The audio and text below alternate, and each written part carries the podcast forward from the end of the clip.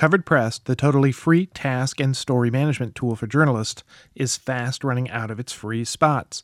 It's giving away 500 accounts to journalists who sign up at coveredpress.com, where you can manage all your ideas, chat with editors, track payments, and more, with a lot more to come. Check it out and sign up for free at coveredpress.com. And now, enjoy our latest episode. They put me in charge of our accounting and it sparked in me a real love for business and i ended up you know pivoting before pivoting was a thing and went on to business school and spent the last 20 years of my life as an entrepreneur. This week's guest's childhood dream was to work in journalism but she ended up spending 20 years as an entrepreneur instead. Now she's applying her business chops to a new endeavor in local news. I'm michael o'connell. Welcome to it's all journalism Lacy Starling is the president and CEO of Link Media, a new multimedia platform focused on delivering news, information, and entertainment to Northern Kentucky. And she's here to tell us all about it. Lacy, welcome to It's All Journalism.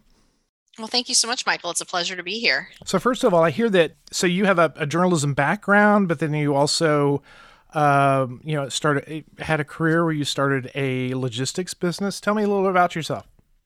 Yes. So I like to refer to myself as a lapsed journalist. I studied newspaper journalism in college. All throughout um, high school and college, I was convinced that I wanted to be a newspaper reporter.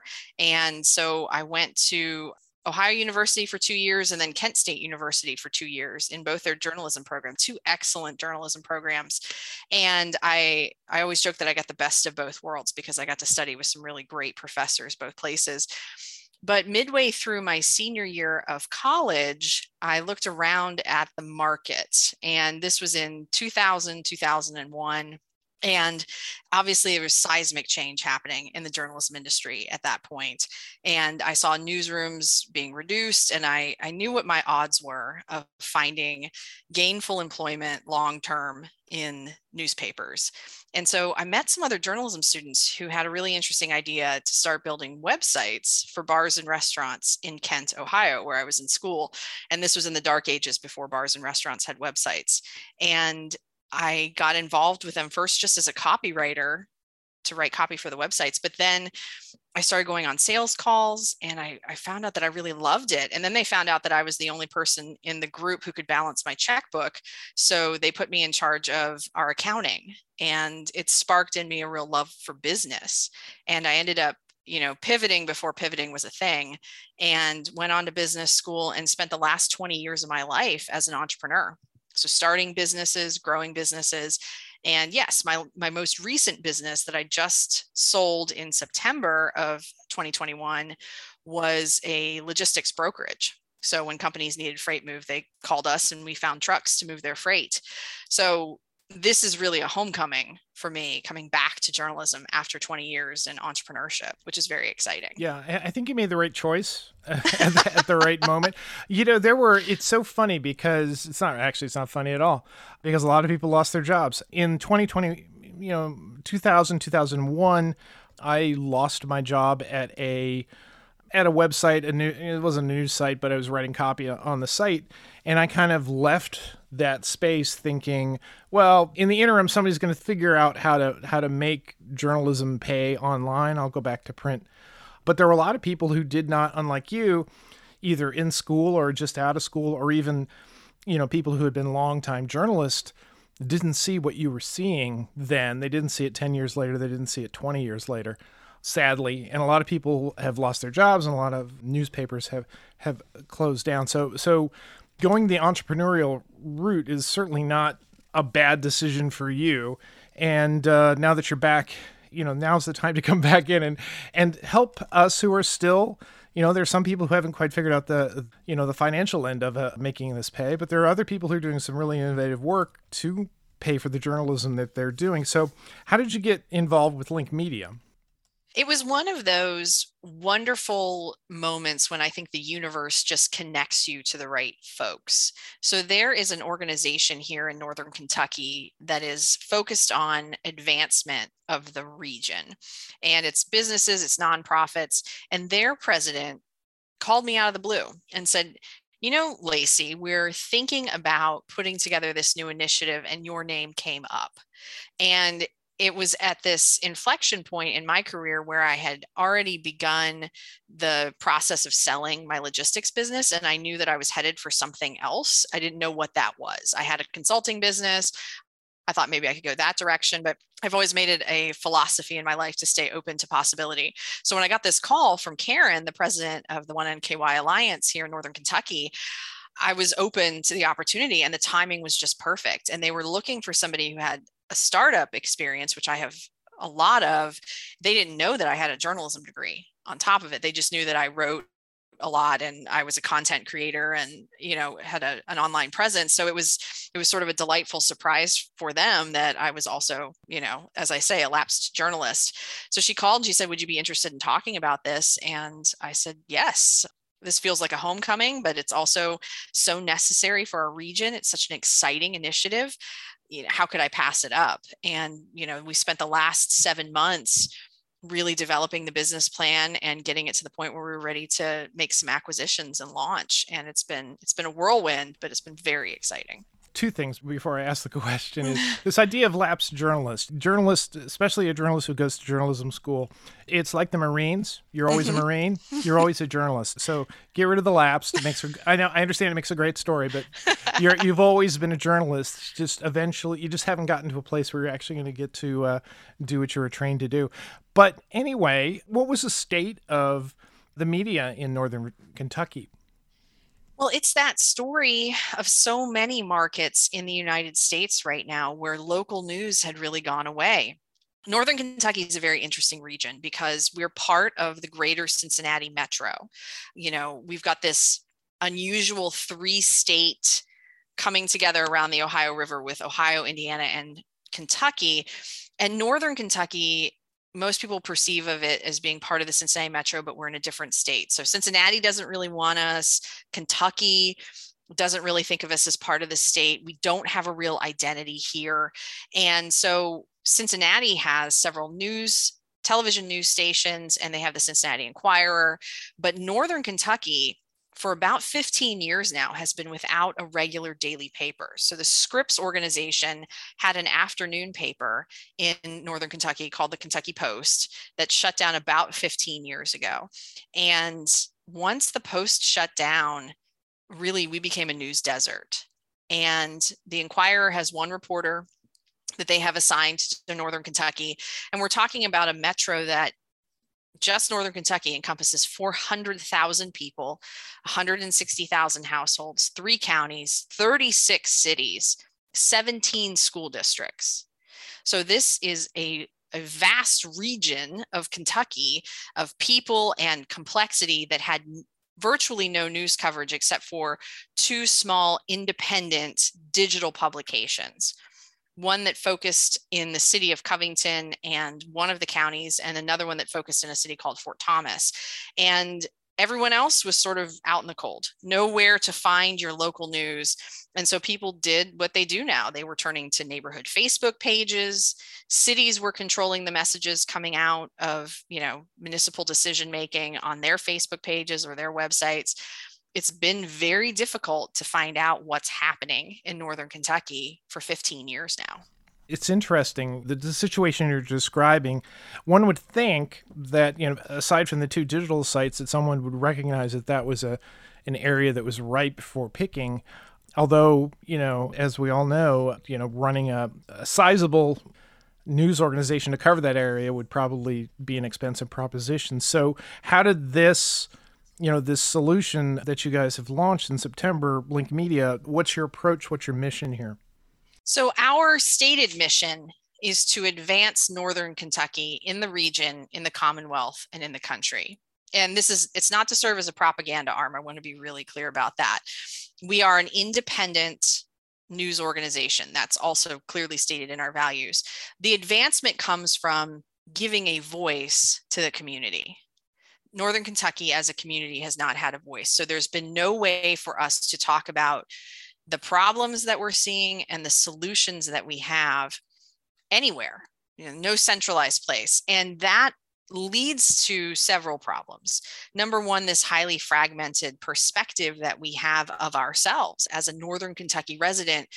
You don't think of yourself as a resident of Northern Kentucky. You think of yourself as a resident of Covington or Florence or, you know, Alexandria, these municipalities that exist within the community.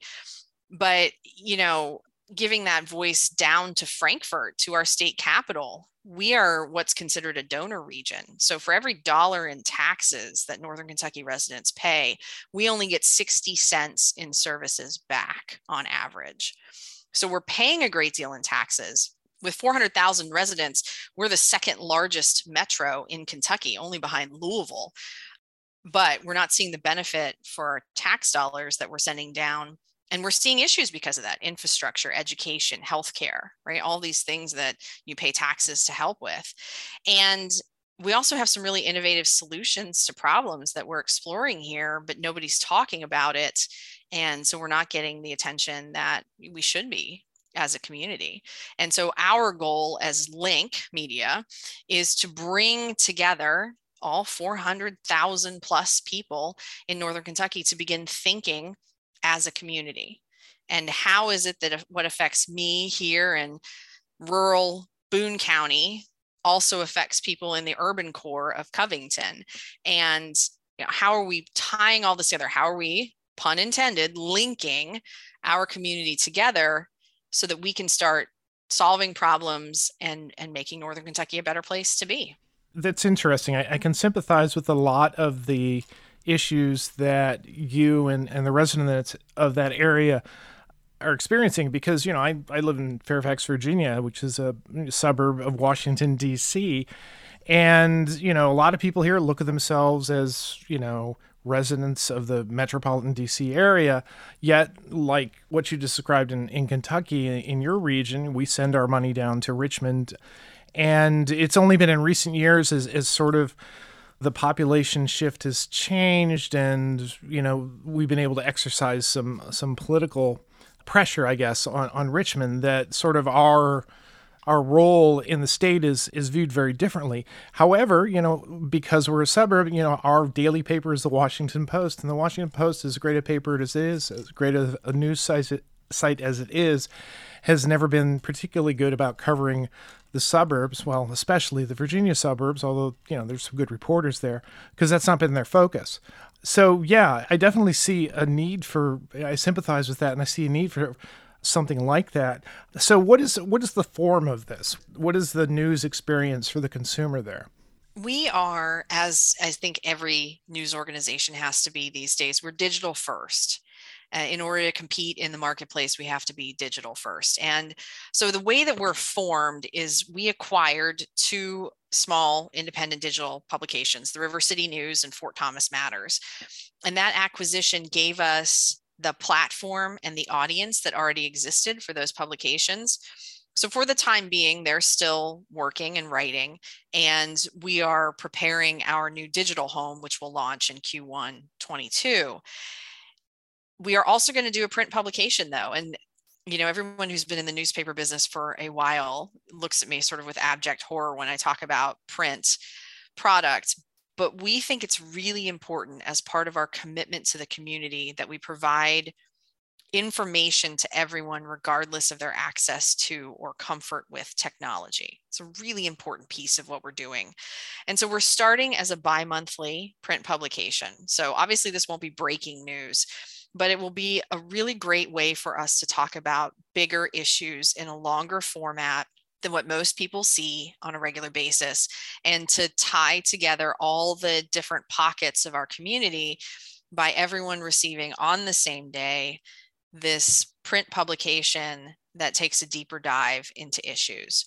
So we're going to have the print piece, we're going to have uh, obviously our digital home, we're going to be doing audio and video, you know, in our digital space because we believe that everybody receives news differently and we want to make sure that we're providing the news in the way that they receive it and we're also going to be doing events and these events are really going to be about discussing these bigger issues so the issues of infrastructure issues of transportation healthcare education shared governance you know with 36 cities are there ways that we can share resources here in northern kentucky to make ourselves more efficient and to get more bang for our tax dollar? And so just you know really digging into that creating spaces where people can convene and discuss in a civil and rational way what's happening in our community. And how are you going to be paying for all this? So we have a fantastic model we have a fantastic model and i'm really happy with the way this has evolved when it started we were just talking about private investment but we have come up with a really great partnership that allows us to be a for-profit organization but to have a community journalism fund and we really look to the seattle times as sort of the bleeding edge of this type of partnership. And what they've done over the last five years with their investigative journalism fund really informed how we did this. So as we're forming, we have a couple of different things. So, obviously, we have individual investors, and these are folks in the community. And I want to be really clear about this. One of the biggest problems that's happened in journalism over the last 20 years has been the consolidation and acquisition of local papers and even some larger papers. We're seeing it with the Baltimore Sun and the Chicago Tribune right now, where either large companies are buying up all the papers or private equity firms are coming in and purchasing papers and then asset stripping them right? They're trying to wring five or 10 years out of advertising revenue. And we wanted a model that did not expose us to that risk. So the individual investors who are supporting Link Media are folks who are doing this as a community good. So they're not looking for returns, they're not looking to get their money back or a 3x or a 5x private equity return. And so it's really interesting for me to go out to investors and say, "Hey, do you have several thousand dollars that you don't care if you ever see again and can i have that? So that's that's a fun part of this. The second piece of it is that horizon community funds which is a, a community foundation here in northern kentucky is serving as a fiscal sponsor for us. And they are setting up have set up a Northern Kentucky Community Journalism Fund that people can donate to and receive tax deductions for a charitable donation. And then that money is reserved for very specific uses within our organization. So we're only allowed to use that money for community reporting, education, government, longer form articles. We can't cover sports or entertainment with those dollars. Really has to be about informing and educating the community. And so we write grants to cover salaries of reporters or to buy equipment for those reporters who are covering those particular issues.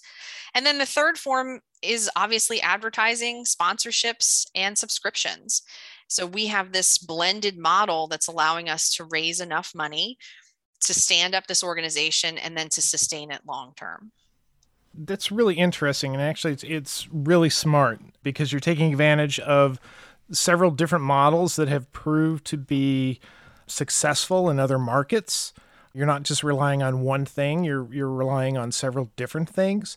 You know, having some of that money, especially the grant money, the, the donation money tied to community journalism around specific topics, I think that's excellent thing to do because you're, you know, as you said, the community was in, in basically a news desert. That you know that's the type of journalism that that's necessary and that people are probably going to be more willing to support.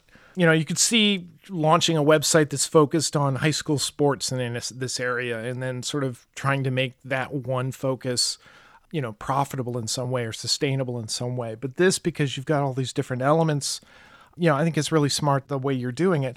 Now, you're going to have a, a, a bi-monthly newspaper focused on larger issues. And you know as you said before you're, you're digital first in your focus. If i'm a subscriber if i'm a, a person who's going to go to this site every day what type of news am i going to be getting? So we like to say that we are very traditional in our approach to the news that we're covering we want to start with the very basics. What's happening at the city council and city commissioner meetings? What's happening at the school board meetings? You know, the, the Washington Post has their, which I think is a super metal like uh, slogan, you know, democracy dies in darkness, right? It's very metal and I love it. But it's true. If you're not shining a light on what's happening in government. And when you talk about this, local government affects more people in their pocketbook and in their daily lives than anything that happens at a national level. And we forget that all the time because we've got national media organizations that are talking about stuff that's happening, you know, at the federal level regularly. But really, what affects me as a resident in Northern Kentucky is what's happening in my city, my county, my school district. And no one's talking about that in Northern Kentucky. So things are happening that no one knows about. And either people start rumors about what's happening or nobody knows zoning you know variances are given and housing developments are popping up or you know school boards are making decisions and it's it's just wild to think of all the things that are happening you know behind closed doors really because if there's no reporter in there that's going to tell people about it how are you supposed to find out? You're supposed to attend all those meetings yourself? No i mean people don't have time for that. So we're really starting at the most basic level. What are the most basic issues and meetings and conversations that we as a community need to hear about? And then it's building up from there. So it's the the pyramid of news right? Foundational community reporting and then let's add in education let's add in health care let's add in you know whatever else comes on top of that. And then yes sports absolutely. I mean everyone cares about their sports. And so we're we're exploring some very innovative partnerships with the local high schools to get the sports reporting that we need here and you know to draw people in for that. I mean i grew up in a small town a really small town and the publisher of the local newspaper was also the main reporter and the photographer right so this was he was a one man band and he published a weekly paper and every Monday morning, he came to the high school and he took pictures of all the students who had, you know, won at the football games, the cross country meets, the speech and debate tournaments. He took pictures of the musical cast. That was the fabric of our community. Everybody got the free press standard. Everybody opened it up to see their kids or their grandkids or their brother or their sister who'd won an award. And then on the next page, there was information about town council meetings and the water district and all of this. And that's really what we're striving for here is to bring people in for the type of reporting that we used to get all the time from our local newspapers that just doesn't exist anymore. Real bread and butter um, yes, journalism. Absolutely. Uh, that people people want. You know, I was working for a, a chain of weekly community newspapers. You know, my perspective was always people were much more interested in the stop sign going in at the end of the street than they were about, you know, whatever's going in the state house or whatever's going on in Washington, D.C. You know, they may want to know about those things, but that's not the thing that's going to directly impact them or what's happening in their, their child's school. So, have you hired new journalists? Are you are going to be hiring new journalists? Yes, I am so excited about this. We are able to Right now, we're in the process of hiring a managing editor and two general assignment reporters. So the staffs of the organizations that we acquired were all contributors, right? Freelancers, stringers, which was what they could do. And my perspective on this was if we're going to compete in this market, if we're going to serve this market well, we have to provide paid positions full time with benefits so that we can attract some of those folks who may have maybe graduating but also may have left the field and want to come back. And we can't be competitive with people will always make more money working in PR right? It will always happen that way. But if we have folks who are passionate and we want to provide them with a good paying job with benefits, we can do that. And so we're starting off with a managing editor and two general assignment reporters who will be covering that bread and butter journalism.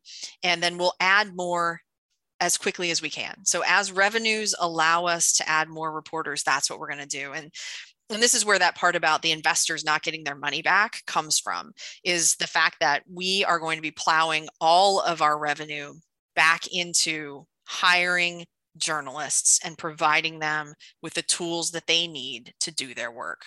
I was speaking with the former editor of the Kentucky Post, and he told me that at their peak, when he was editing there, they had 125 people in their newsroom.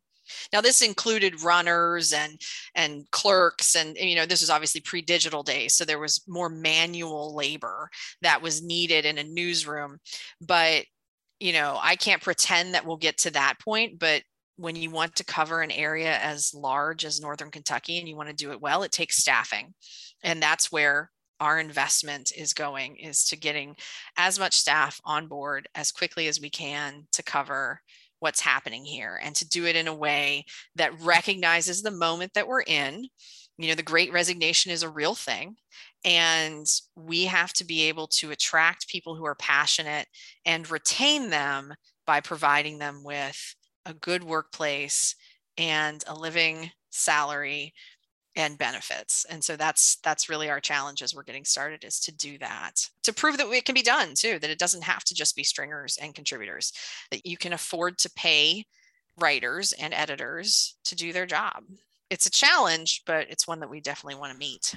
Yeah there are a lot of soft issues around this having come out of covid a lot of newsrooms that still had a pretty good sized staff you know i think people begin to realize the value of their jobs and the value of their lives.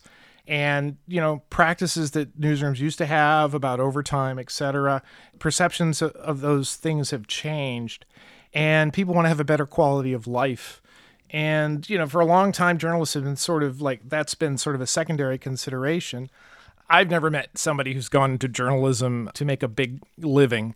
uh, and actually, maybe it would be better if people went in, into it with that attitude that they're going to try to make a big living and they figure out a way to sustain things.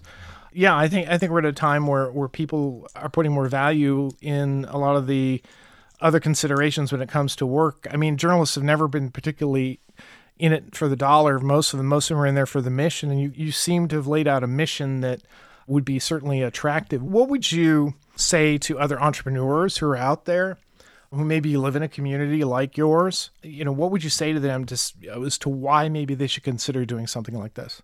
This is the bigger part of what we're trying to do here, too. So, as an entrepreneur for two decades, I always want to think bigger than the challenge that's right in front of me and scale and replicability, right? As an entrepreneur, as a business owner, you're always thinking, is this scalable? Is it replicable? Because that's where true success lies. If you can only create sort of magic in a bottle in one place, you're not really creating a business process. You're not really creating you know a sustainable business model and that's really what we're trying to do here the conversation for us has has never ended at northern kentucky we have to prove ourselves here first and as a northern kentucky resident and you know unapologetic northern kentucky fan I'm here for Northern Kentucky. But the thought is, how do we create something that works in other markets that are like ours? So in Fairfax, Virginia, how do you take this model and plop it down and say, here are the resources that you need to identify. Here's your model for scale. Here's your model for sponsorships and advertising. Here's your subscription model. Because a lot of the conversations that I've had are reporting the news is one thing. There are lots of organizations that are great at reporting the news. What they haven't figured out is a revenue model. So, how do we do that? And that's really the greater initiative for me sitting in the CEO seat is to say, how do I create something here that other communities, other entrepreneurs, other concerned nonprofit and for profit organizations can bring to their own community? Open the box and say, here we are. We have a link media for Fairfax or for another community that is roughly the same size and is experiencing the same type of news desert everything that we do, I have an eye toward that of how can someone else take this blueprint and make it happen in their own community because that would mean the resurgence of local journalism across the United States. And that would be an amazing accomplishment.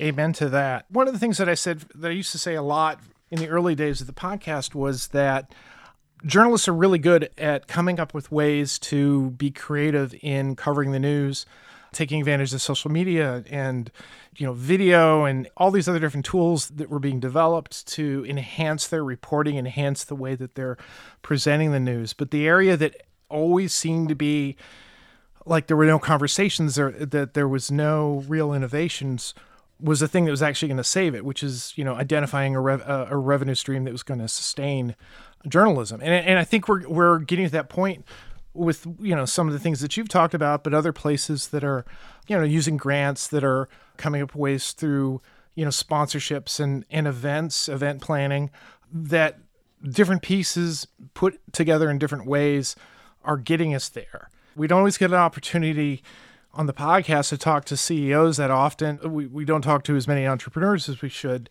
So, you know, I've been really appreciated hearing some of the things that you've said because it kind of gives you hope. You know, the tools are here, the thinking is here.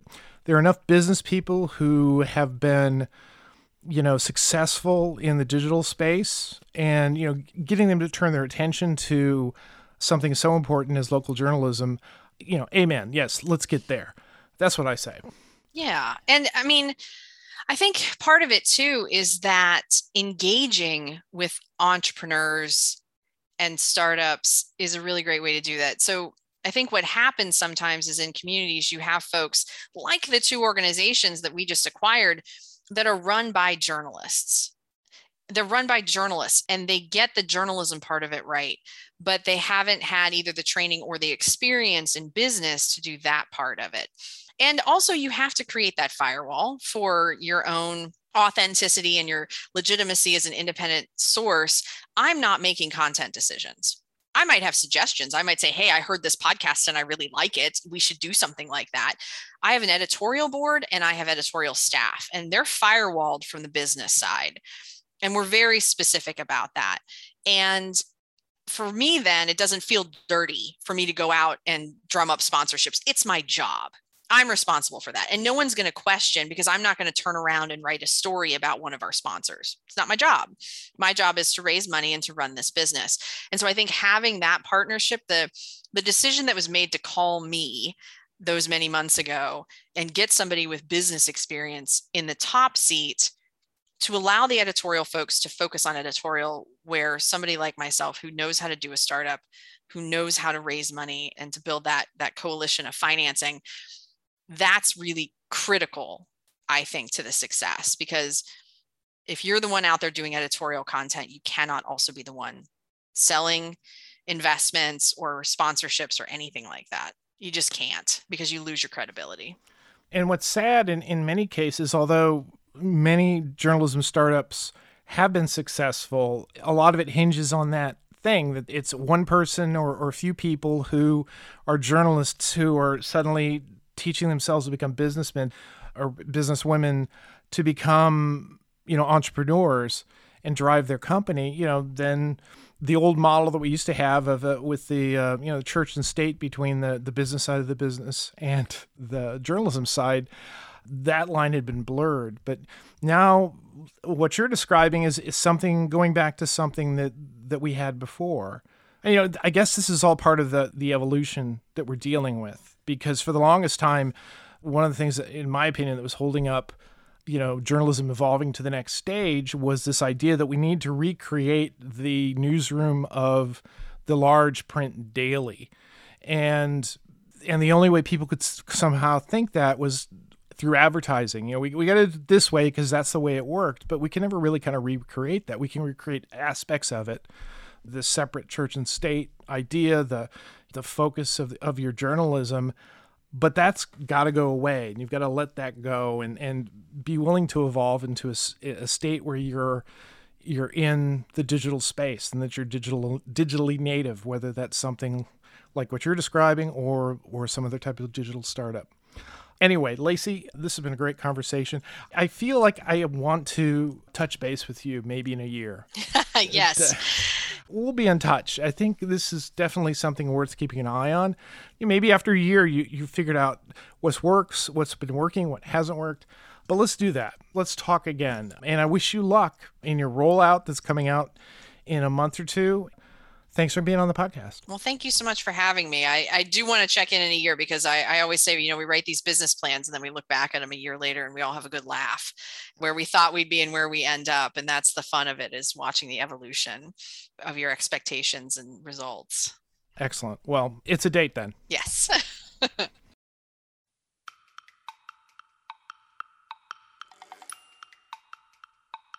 You've been listening to It's All Journalism, a weekly podcast about the people who make the news. You can find out more about us and download past episodes at itsalljournalism.com. While you're visiting our website, sign up for the It's All Journalism newsletter. You'll get all the latest info about our podcast, including episode notes and news about live events and upcoming interviews. Go to itsalljournalism.com to subscribe. Speaking of subscribing, you can subscribe to our podcast on Apple Podcasts, Podcast One, Spotify, SoundCloud, Google Play, and pretty much anywhere good podcasts are found. If you'd like to help us grow our podcast, like and share our episodes on social media. Look for us on Facebook, Instagram, and Twitter. It takes a lot of people to create an episode of It's All Journalism. Nicola Grisco produced this episode, Amber Healy wrote our web content, Nick Capre wrote our theme music, Emilio Brust helped with our booking, Steph Thomas is our social media manager, and I'm your host, Michael O'Connell. Thanks for listening.